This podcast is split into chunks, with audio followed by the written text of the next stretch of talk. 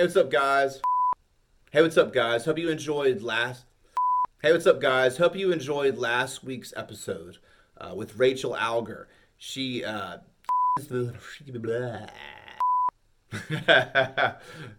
God. All right, let's try this again. I hate these intros. It's like I overthink them, and I'm a terrible person.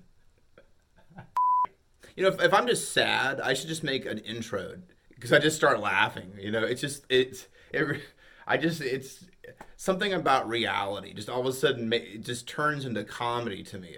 It's like the world is a stage, and it's a comedy. And it's, I don't know if I'm the joke or the punchline or I don't know. And I don't even know where to look. God, I suck at this. All right, guys, I hope you enjoyed last week's episode with Raquel Alger. She's such a cool person.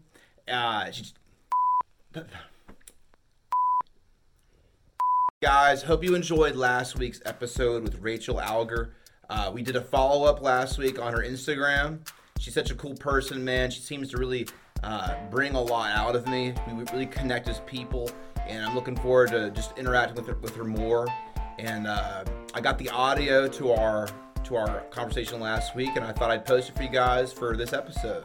And so, without any further ado, enjoy, man. Her name is Raquel Alger. I guess I shouldn't do these 3:00 in the morning.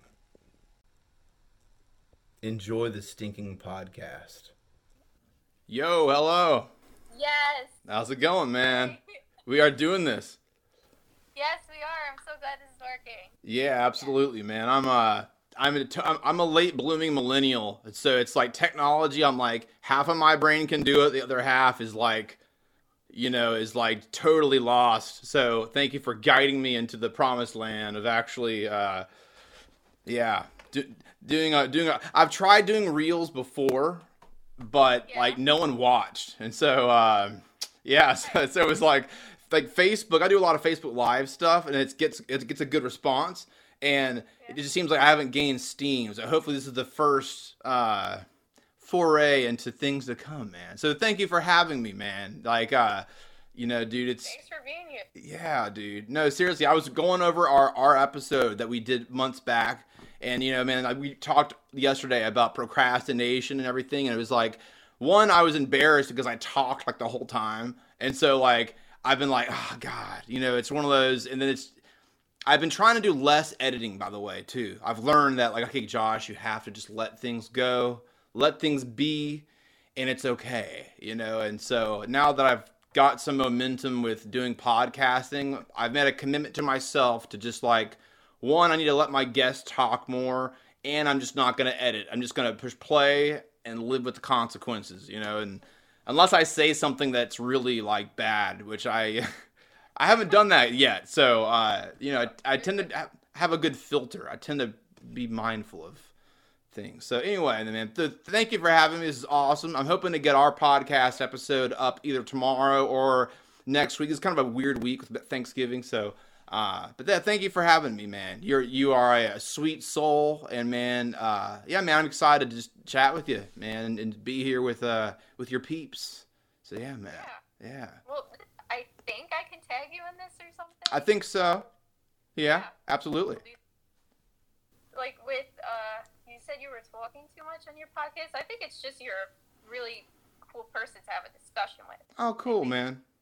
Well, yeah, well, so I like having a discussion with you. Yeah, okay. Well, thank you so much, man. Like, it's weird. Like, I've learned that my OCD stems from, this is just my theory. I think with our own issues, we all come into this world like in a unique way, and it's almost like we have to come to terms with how we're wired. And I think if you have certain expectations placed on you, either by society or even by family that they mean well, you know, like if you're not taught how to process your own physiology, your own emotions, and your own outlook on things, you tend to, you know, we'll push them down. So for me, I came into this world sort of just very sensitive, and as a guy. You don't want to be that way. You want to be masculine. You want to be, You know, you want to be able to, so it's taken me a while to like embrace that and learn that I think our problems are our superpowers. It's how we get to where we want to go. We got to wire ourselves.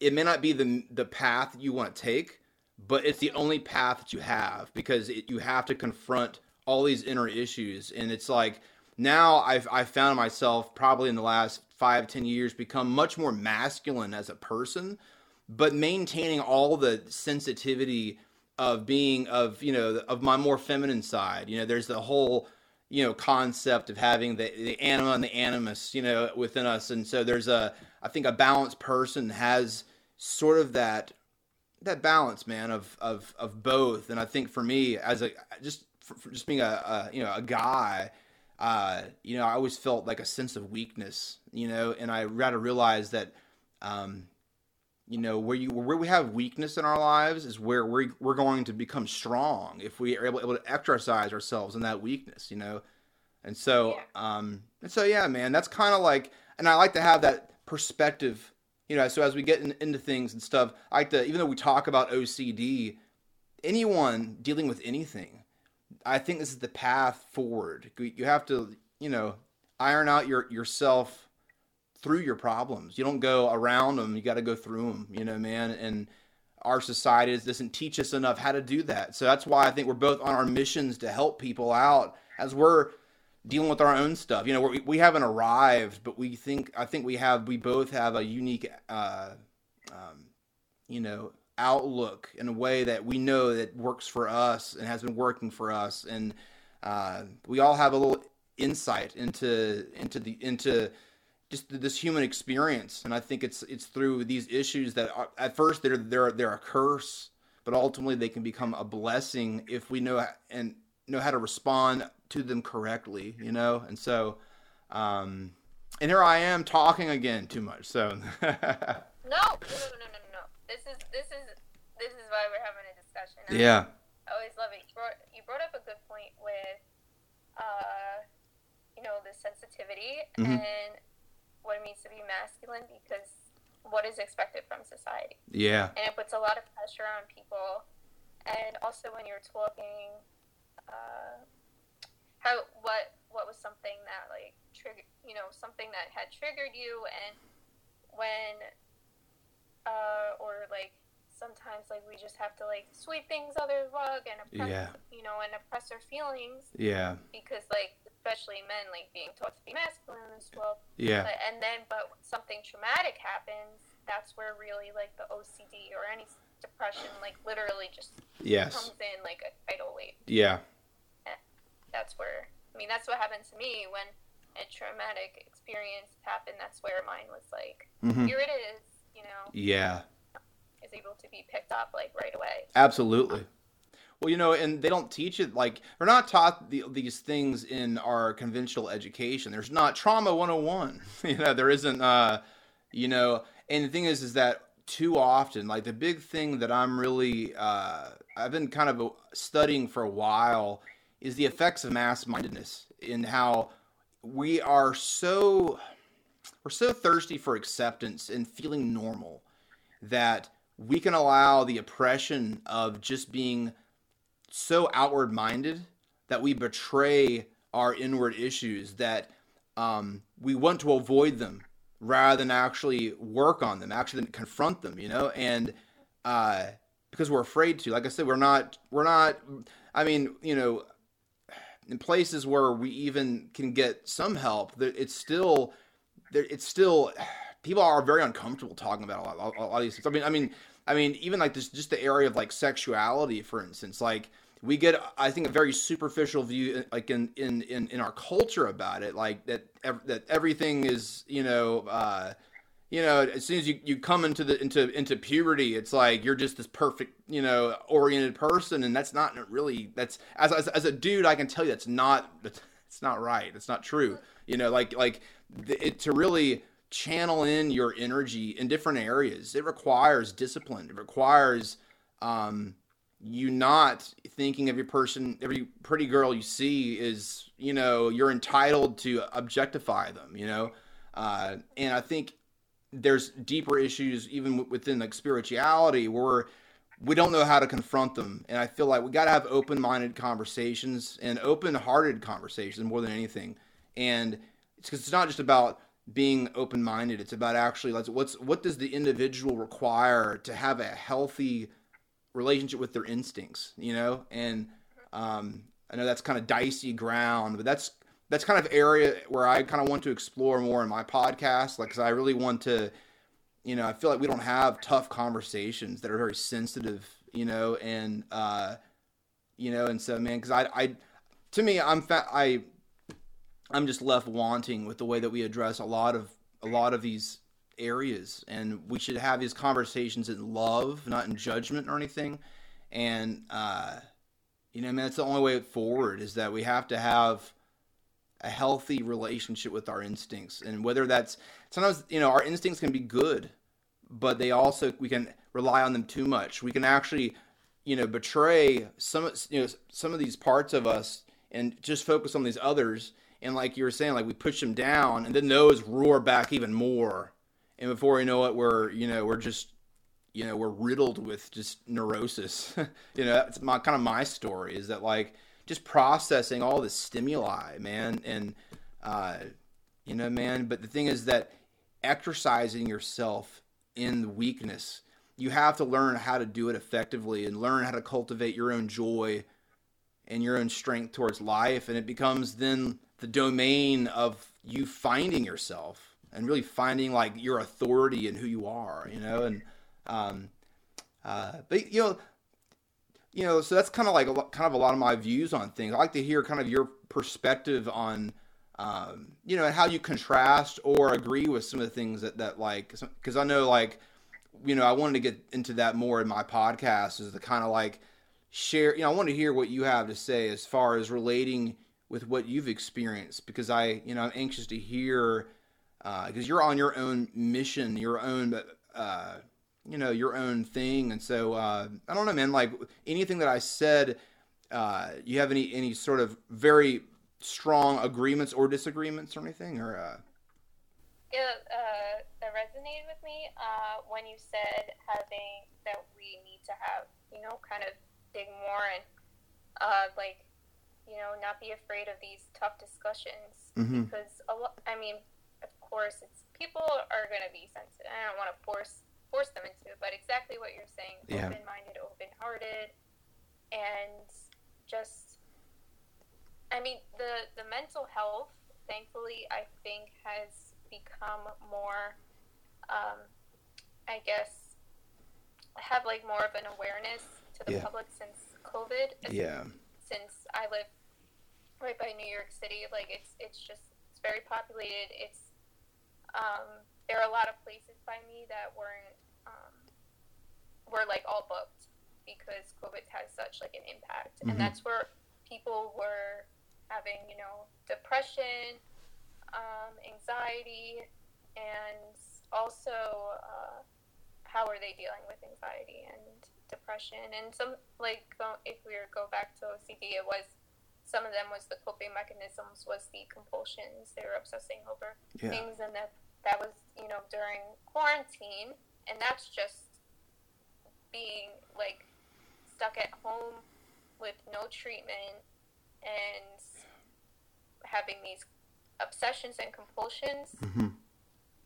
I can't imagine that. So therapy and mental health awareness started to become more prevalent where I am, but still it's open-minded, open, you know, hearted, mm-hmm.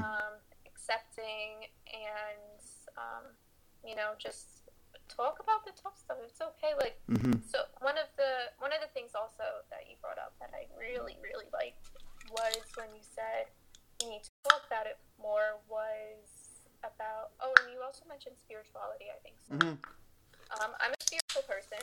I think that sometimes I'm really not bashing religions or anything like that, please don't think I am. Mm-hmm.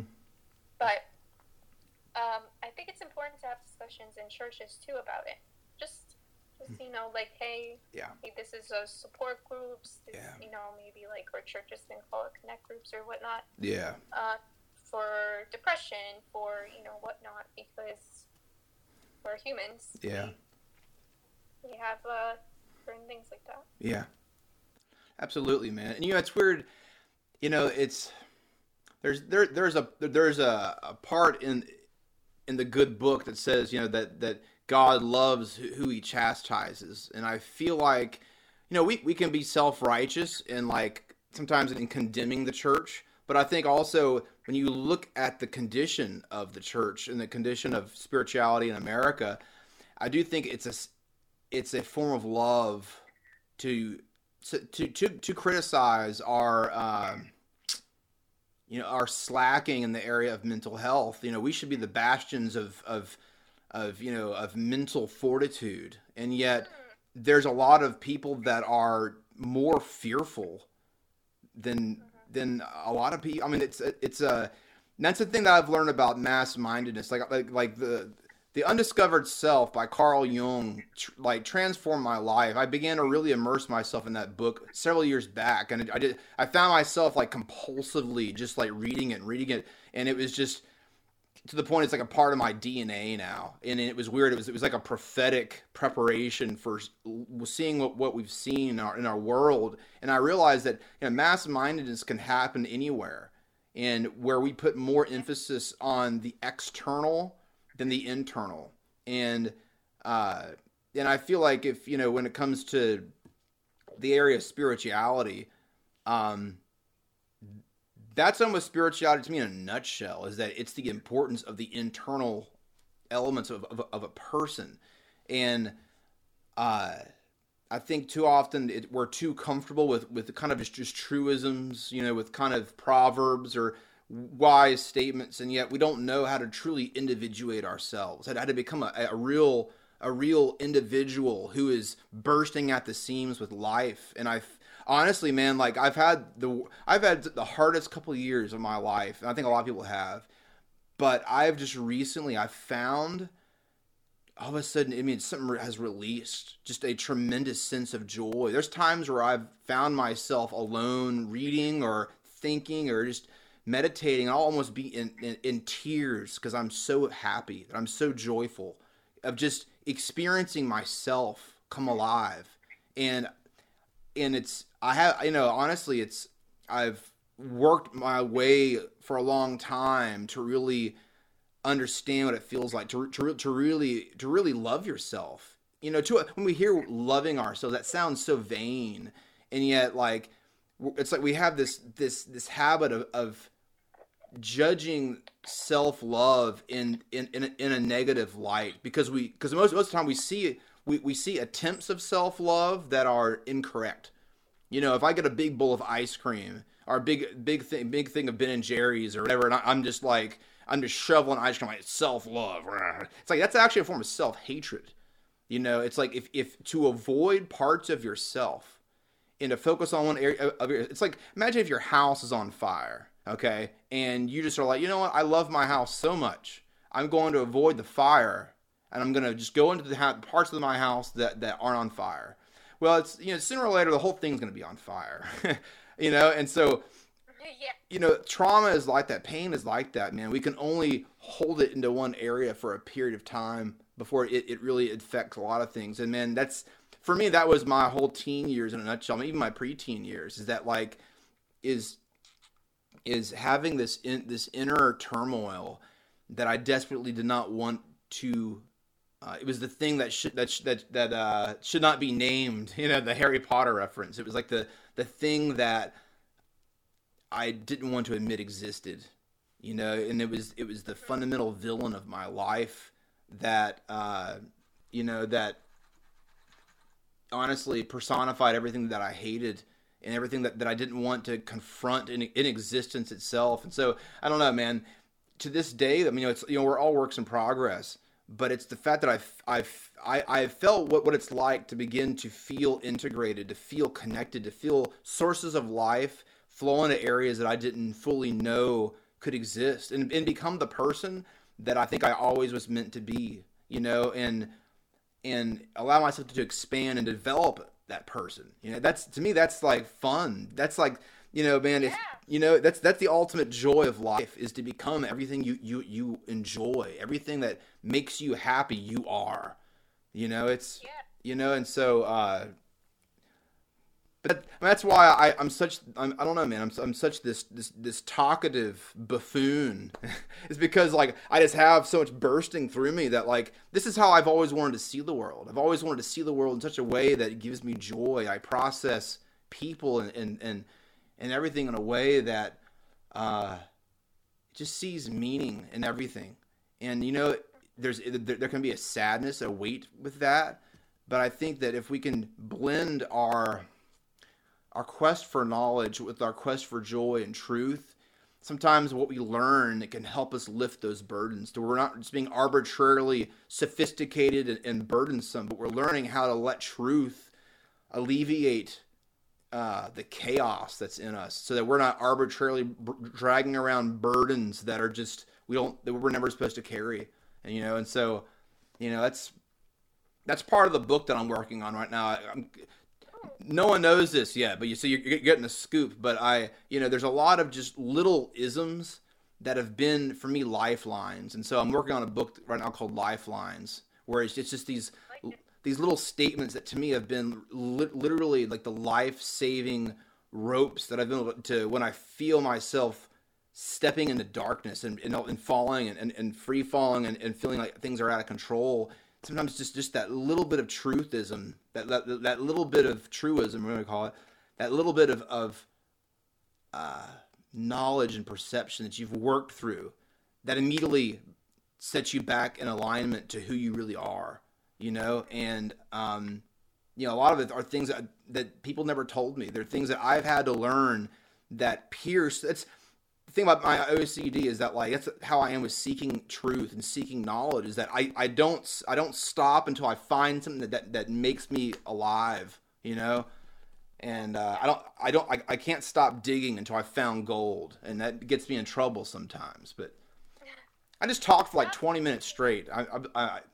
I'm glad to be here with you, man. And I I'm sorry for just rambling on, but this is for me, like, my I don't know, I just love this. This is my domain, my normal environment. I have to, like, I'm learning how to be a normal person, because it's like I'll go out to a bar and I'm like, yeah, so tell me your top three, life traumas. You know, what's the, you know, and it's, I gotta, like, dumb things down with people and learn how to enjoy people for who they are, and man. And for me, I'm trying to be able to enjoy anything and be unborable, you know, and, just have an outlook of joy with all this. I don't want to be just an intellectual, because the world has enough of this. I want ideas that really pierce our lives to release who we really are, you know, and to bring freedom, you know, man. And so, anyway, period. That was great. You had so many points that I just was having this discussion the other day with someone, and it was about one of my favorite philosophers is Søren Kierkegaard. Mm. And I don't know if you've ever heard of him, but one of his statements, he's talking about God, and one of the things I love about him is he's always asking questions. That's why he likes Socrates. So he's asking these questions, and this is in, like, terms of religion, and he's at the end of it, he says, well, I want to meet, you know, like, my creator, my maker, whatever. Mm-hmm. So then what was I saying to my friend? I said, I always want to know things, and I think with education, like, it's just, there's always something else to learn. Mm-hmm. Always something else to learn. Mm-hmm. And there's always things, and that's why philosophy is so interesting. Always questions. This is a little fun fact. Mm-hmm. What I liked, literally, like how you're talking about procrastination, mm-hmm. and that is exactly what I've been like. I have a coping mechanism in my own way, which is kind of making sure I'm always doing something, mm-hmm. but it's not the thing that I have to do. Yeah. So it's whether it's deciding to sign up for another philosophy course that I don't need to take, or just reading like 2 books, but meanwhile I have to like do these finances, but it's just like on my free time, like, or even when I'm waiting for something, like I have to do something in order to stop like these, like if I feel like these obsessive thoughts are coming back again in my head, it's just like I need to keep myself busy to the point where someone was like, what are you doing? Yeah. Like, do you have any time? And I was like, no. Yeah. Which, I like learning. Yeah. I love learning. So this is like an enjoyment for me. Like I decided to pick up 2 languages. So then it's actually pretty fun. Dude, that's awesome, German, man. Yeah. So they're what two languages? German and Russian, but I'm focusing on German right now because I am. All right, so I'm gonna preface this with saying, like, people that know me know I'm kind of like this goofy personality, like, I kind of have a sarcastic sense of humor with people. When I was in high school, I wasn't the, I guess you could say, like, brightest or whatever. So, but then my GPA kept on going up and up until grad school, where I am now getting my master's in social work. So then I love philosophy, theology, and religion. And so I was talking to my friend who's a PhD candidate, and I said, you know what? I took some courses with Harvard, but they were like side courses, and I said, those were some of the courses I was taking to get my mind out of things. And I said, I'm going to apply to their School of Divinity program. And so at first he's kind of like, yeah, all right. But then he looked at like my resume, statement of purpose, all that. He's like, you have like a good chance of getting it. And I know when you're looking at me and all this stuff and my goofiness, I'm not this person you could see getting into a school like that, but and if it's in line with what I want to do, and everything's working out with that, I don't know how, but it's somehow working out.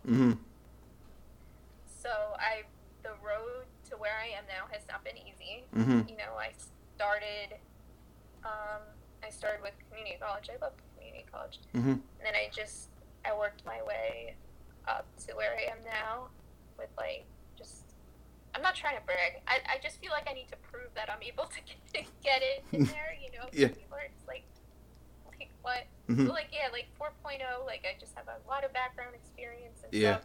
I think I have a really good chance. And so where I'm getting with this is how we were talking about Søren Kierkegaard and our things that we tend to do for coping mechanisms, and we go and like read, and there's always something more to do, and that's how I kind of ended up in this situation where I said, let me apply you know. And confidence, I've been trying to be a lot more confident myself.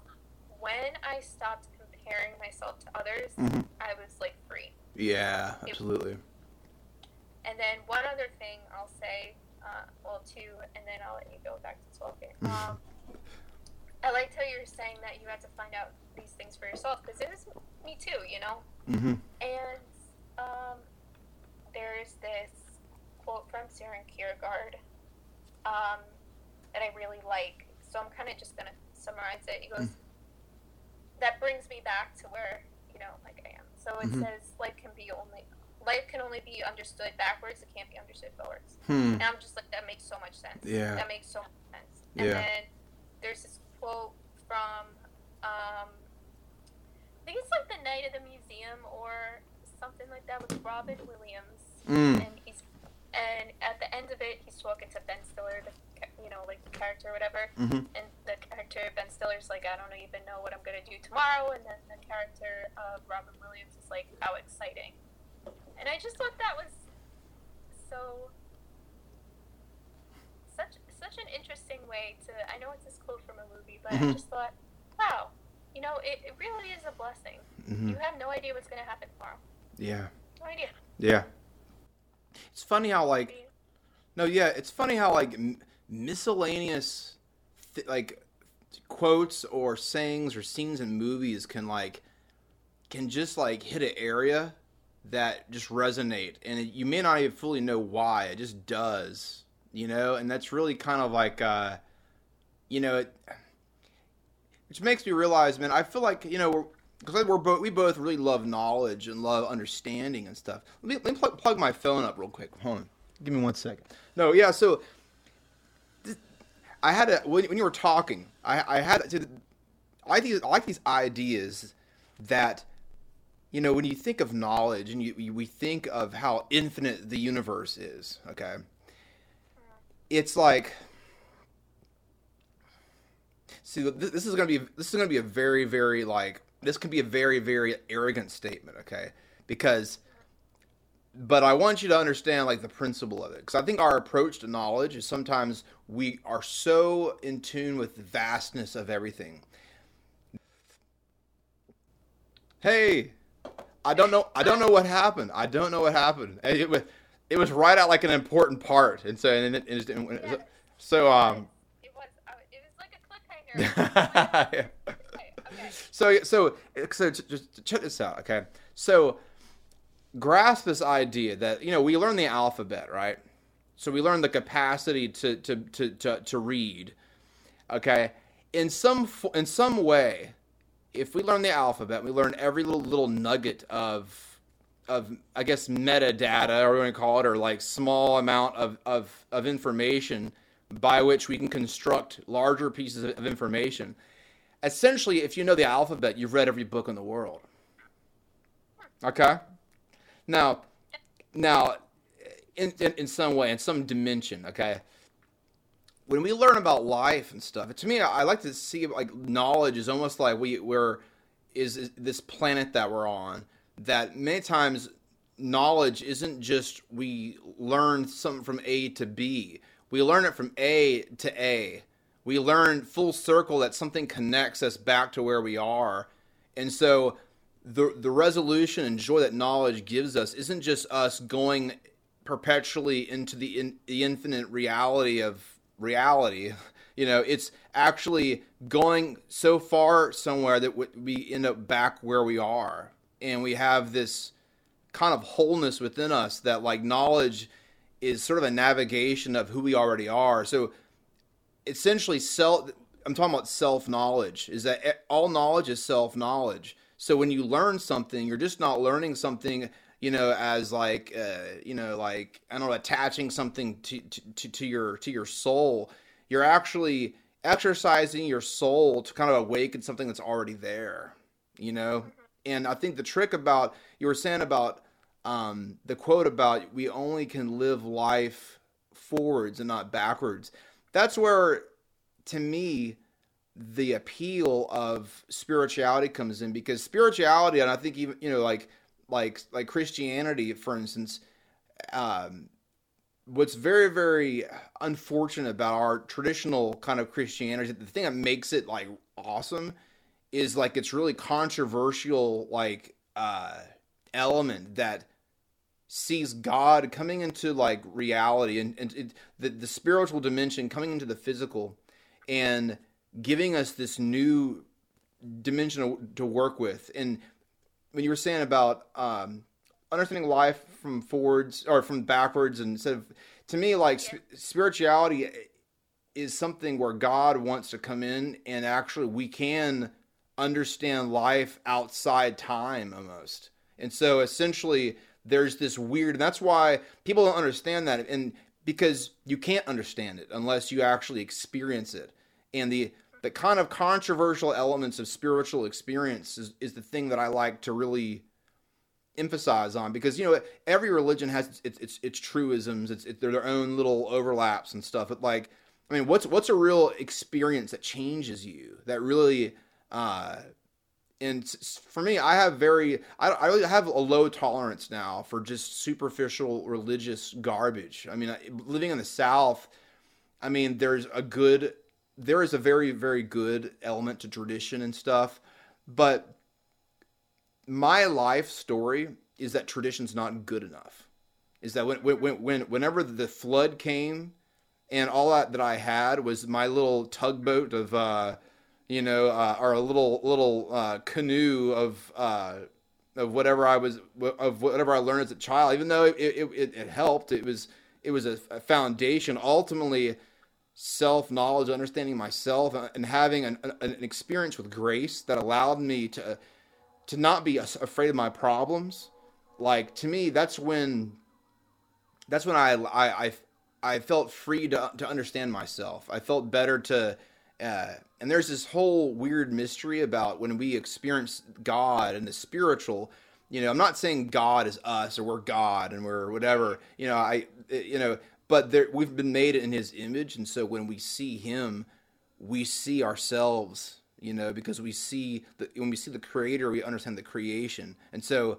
I tend to have very, very radical beliefs and radical kind of like, 'cause I demand a lot from things. I demand a lot from, it's not good enough to just have a theory and a formula. And then when life happens to you, you're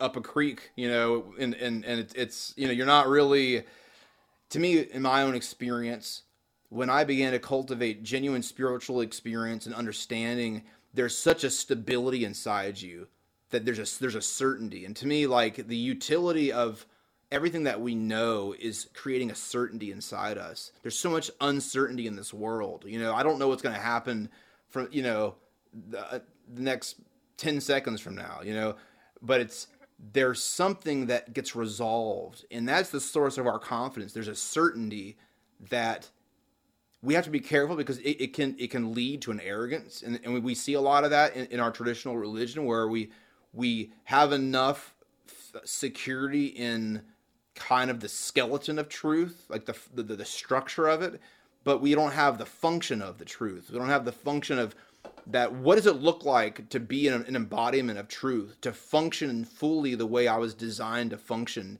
and to be. To feel like I'm a conduit of God, and so to me, like, having that sort of demand on things is important. And I feel like too often the nicety of it all, we're like, okay, we want to be good religious Christian people or spiritual people, and realize that if you like. Have you read the Bible? Like, what that means? Like, Christ was like crucified, and Paul was beheaded. There's all this insanity, crazy stuff that, like, the life that is really a spiritual life is a demanding life, and it's not demanding just to, like, suffer and into nihilism, like. Paul actually is writing like I can't wait to suffer, These past couple of years, there's been I've had to bear so many burdens in my own mental well-being, and the thought of enjoying my burden, in a healthy way, is like almost insanity. And yet, Paul says that if you have a correct relationship with suffering and pain, it's something that is life-giving, and that's like. We're so busy trying to make church as comfortable as possible. We're trying to have a comfort, whatever, and we should be meeting where we should be able to meet where it's the most uncomfortable location possible, and we may have to do that in the future at some time, but yeah. Throughout history, we've, the people have had to do that, but there's this way that when you really unlock some of the things that are inside you, and you feel psychological healing, you feel processes to you that we can always go back to some of our natural dispositions in our body, and how it's a process that every day we have to choose the path that that is releasing healing in us, and joy and peace, and it's a process, but there's a confidence that comes with exercising yourself in a new perspective of spirituality that's much more demanding, because it demanded all of God, but God is he wants to fill us with everything that he has. And so we miss that. We think it's just one dimensional where I got to deny myself and all this stuff, realizing it's like the reason why I need to deny myself is because it's like driving this car that's broke down and is barely driving and not driving much at all, and then having a Ferrari drive by. I need to deny myself because I need to leave this garbage behind, to step into a new definition of who I am, and for me, that's kind of that's what I love about Christianity, but things that's not what people know about Christianity. For me, Christianity is very, very few people actually really understand it. And, that may sound very arrogant, like I'm placing more important knowledge on myself than other people, but I just know that I've experimented enough with it to understand what doesn't work and what does work. And there are some things with it that absolutely don't work, that are incorrectly understood, and it's very, very popular. It's easy to just, have a subculture of moralism and condemnation of things, and not a real vibrant quest for one's own eternal joy and one's own expression of life, one's own fulfillment. So yeah, man, I kind of feel like there's a link between mental health and spiritual health, and that's why I feel like that we have to use this crisis right now of mental health and everything to step into these deeper spiritual problems, because I think we've had it for a long time. We've really had. I mean, you can follow, even through the Reformation and stuff, man. A lot of good things happened with that, but there were still things that weren't right, and we've had to, we don't have the correct tradition and standard. In my opinion, and it requires our own experimentation and our own understanding that God gives us grace to be able to experiment, and so I don't know where I was going with that, but it's important. That's why it's a really interesting topic for me, because I feel like Christianity is one of those things that everyone thinks they understand it. And they understand it in measure, but to me, the real power that's released in it, the real power that in my own life that makes my own that's brought healing in areas to me and brought such a confidence in me that to me it's something that I've had to sort of take some risks and trust. Okay, God, I'm going to go here in this direction, and I'm going to kind of do the Indiana Jones thing where you're kind of walking in the air, and you take a step. Yeah. And because you feel like something in you is moving, and instead of looking outside you for guidance, something's moving inside you. And you're like, okay, I think I'm needing to move in this other area, and allow something to flow within me. And then you're like, whoa, okay. I feel like our growth is taking one foot in front of the other. Like we're kind of in a cave, and we just can see right in front of us with our torch, And we got to just keep on keeping on as we learn things and stuff, man. But another long soliloquy, man. Once I get rolling, it's hard to stop, man. So you're like perfect fodder for my cannon, No, I love it. I was actually just looking at something. I didn't know that people could do this. Mm-hmm. So let's see. So I clicked on something. Oh, okay. So there is someone that wrote a question, mm-hmm. and you can do that. So the question was, mistake the church made was to partner with the government.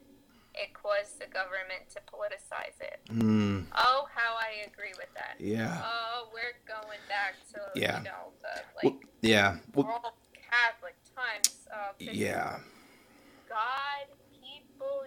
The Bible as power was just a way of ruling people. Yeah. So yeah. Oh boy, this was great. I feel bad if this person isn't in here anymore, but I know you think about it. Christianity, the original, it was one of the really only fundamental revolutions we've ever had. I mean, it started with like, they started with one person, but it started with, 12, and honestly, it was like a grassroots thing. It was really something that, when you really think about it, like it never had in mind taking over the world, taking over governments. And I feel like that was a problem that we weren't prepared to deal with effectively. And I feel like, it's weird. You can actually read, in the book of Revelation, there's letters to the churches that John writes to, and they're hardcore. It's basically saying like, this isn't heading in the right direction. We're very nostalgic, thinking, oh, like old times, everything was good. I mean, we got Paul getting his head chopped off. We're getting Peter hung, crucified. And, I think I've heard the story that John was boiled alive and miraculously survived and was banished to the Isle of Patmos or whatever. And that's believed that's where he wrote the book of Revelation. And, but it's like, it's one of those, it's very sobering because you realize that the history of Christianity in lots of ways, this is just a theory I've been working with, but really went through the churches he wrote to. Those were the hubs of Christianity that he basically was saying, we have major issues. And I feel like when you look at history, you see from the church fathers and everything, things really slowly go out of control. And that really requires, a lot of bold thinkers and leaders to kind of maintain the thing to kind of go on, but by then so much, it got watered down to the point that, I mean, dude, people can blame Christianity for burning witches and stuff, the scripture about, whatever. And so it's one of those things where there's something fundamentally wrong with human nature. We go wrong in such an easy way, and it's really fascinating. It's very fascinating to see how civilizations just implode, and I think it's a very people want to always pick and choose that, like, Hitler was a Christian and Stalin was an atheist, and it's like, dude, they were all people. And I don't think Hitler was ever a Christian, by the way, but like, people will point to all these labels we put on ourselves, and when it comes down to it, we're all humans. We're all screwed in some ways, We're all got issues, and we mask ourselves with all of these little ways of making our corruption look neat, and we don't really know how to navigate, our own corruption, and so, unfortunately, in the postmodern era, and this is the problem that I think that Christianity gave us at the turn of the 20th century. I think Nietzsche even talked about this, that like Christianity gave everyone such a thirst for truth that it didn't prepare itself for like the scientific revolution, where all of a sudden there was this conflict of there's a lot that can be said about that. Like, I feel like we have such a simplistic view of history. We want to like put people in groups and stuff. And, Christianity kind of helped birth the scientific revolution, but it's one of those, at the turn of the century, there was such a thirst for truth that a dysfunctional church that couldn't preserve the real power of what I guess Jung would call myth, the real mysticism that captures the human soul. Because it lost that, it made the doctrines and everything just so rigid. And even now, that's still pervasive in the church, that we're in traditional religion, is that everything's about doctrine. Everything's about, okay, it's all, and both me and you know what it's like to feel that way intimately, when it comes to our own compulsions or whatever. And yet we can see that within groups where we all want to control. And I think we have a certain special insight into that instinct that most people aren't willing to address. We have to address it because it's been so out of whack. But everyone has that instinct, and everyone has that ability to allow that to corrupt their lives and to corrupt their motives and everything.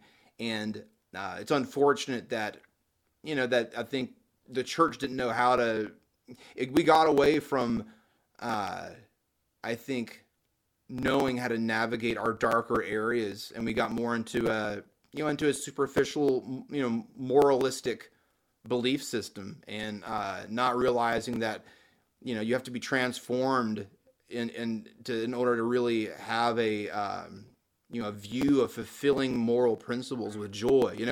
This is the commandment about love the Lord thy God with all thy heart and soul and mind and strength and stuff, and it's kind of like, man, it's that's a tall order. That's the only way we can actually fulfill anything, is that we want to do good, and for the right reason, and so,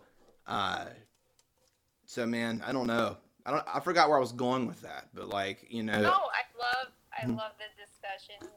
I think just, we gotta have stuff like this. Yeah, absolutely. A lot of people like my age, they don't really like to kind of just sit down and talk about this, and so it's pretty cool. Mm-hmm. What is funny about that, though, and this has been very difficult for me, because I know when it comes to,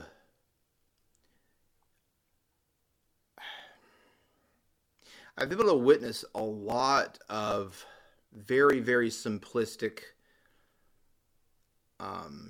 thoughts on love within the church, as far as pursuing relationships and stuff. And yet it's difficult, because sometimes I'll find someone who's not a Christian, but has a very organic desire for wholeness and for mental health. And you know what? It's like, I can see there's like, they're more spiritually open than like a believer, yes.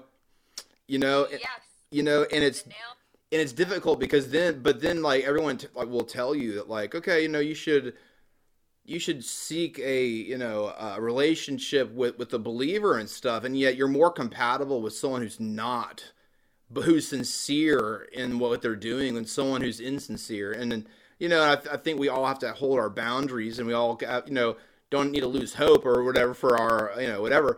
But it's a problem that we haven't been able to address effectively. And I feel like a lot of people, I feel like we have a lot of oversimplified, just ideas about that. And I feel like the good news, though, what I was meaning to say about that, is that the good news is that I think our society, things that have broken so bad in a lot of areas, a lot of people are hurting so much, that there is a thirst for genuine truth and understanding. And I think those people that are seeking wholeness and are seeking mental health, those are the people that are really good ground for genuinely experiencing spiritual things, and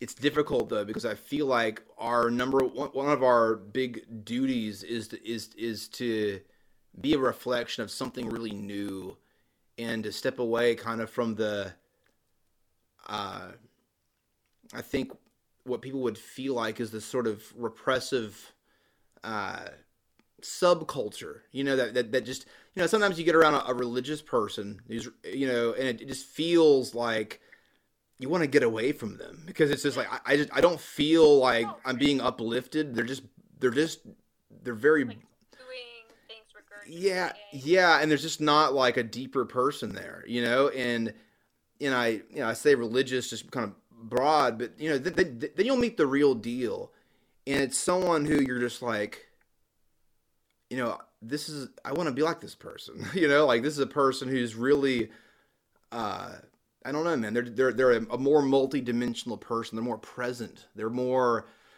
and it's awesome, and it's, I don't know, man, I feel like there's such a huge difference between the two types of people, and yet we all put it into one classification. And it's very difficult to kind of appeal, to try to solve the question of mental health and the elements with that with spiritual health, when you bring them it's like bringing someone to the hospital where there's sick people everywhere. It's like how can we reform the way that we do things? And that's why I'm a radical individualist. I feel like we all have to be on our own mission wherever we are to sort of recreate the intimacy, and we have to sort of look at things new and kind of rebuild the way that we define spirituality in the church and things, that's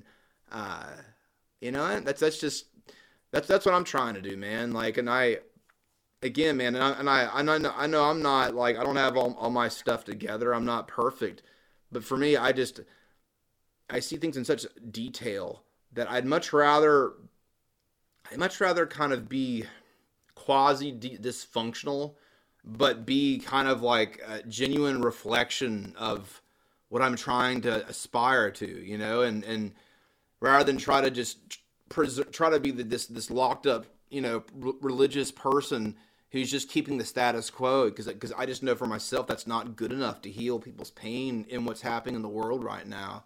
And we need bold thinkers, people that are there, and bold livers, not livers, people that live, people that actually, and that doesn't mean that you like are preaching all the time. It just means that you're finding out what makes you alive. Then people actually want to have a conversation with you about things, because you're actually, something's different, and, man. So it's, I don't know, man, that's kind of, I think we have a lot of work to do, but man, we're just got to put one foot in front of the other with what we do, put thought into it, and really just be present with some of the, I put a lot of value on weird thoughts and stuff, man. People just need people that are present, honestly. You can only give someone so many nuggets of truth and their head explodes. And it's like, comes down to the human heart of just being able to have conversations and just say, hey man, like there's just simple things people need to hear. It doesn't have to be profound. It can just be, hey, you know what? I was just thinking about there's so many people out there that might just need some encouragement. And I just want to say, if that's you, I'm thinking about you and let you know that, man, you problems may seem unsurmountable, but life always has more to offer than what you can think or feel in your pain. And you got to see through it and just trust that, man, if you can not be defined by your opposition and just hold on to hope, that man, you can hold on to hope. Yeah, man. So, we can really find life wherever we are, even if we feel in absolute darkness. And that's where the light is best seen, in absolute darkness, Yeah, the light is seen, without the, to see light, it will be absolutely dark. Yeah. Yeah, so thank you. What is exactly that quote? Goodness, why am I blanking on it? Without dark, there would be no lightness. Yeah. Or something. Yeah. No, I know what you're talking about. I know. Yeah. I probably just like overwhelmed you with words. No. You're good. Seriously, I love having these discussions with you. I was really, really happy. I honestly just love listening. Mm-hmm. I really do enjoy it. I get, dude. I'm so enthusiastic about this stuff that I don't know where to stop. It's like. That is a challenge I'm learning, is that when you're so in tune with like your own reality and you're in this flow, you got to realize that the rest of the world isn't in sync with that, and it's a blessing to have someone who enjoys that, when you're talking to, but man, it is something that I have to like, got to realize that, man, be discerning. I guess, man, I feel that for me. I feel like a presence helps pull out what I have to say. And so, man, I feel like I'm allowed to like, just, ran on, but I do have like that part of me that is like, I realize I'm not the only person alive that has good things to say, so. Yeah. You know. No, you I definitely appreciate it. Mm-hmm. And I seriously appreciate you. Mm-hmm. I am sorry, I do have to go because mm-hmm. I don't know if you know this, I'm a social worker now. Oh, really? Fantastic, man. I think the last time we spoke, I wasn't. Oh, yeah.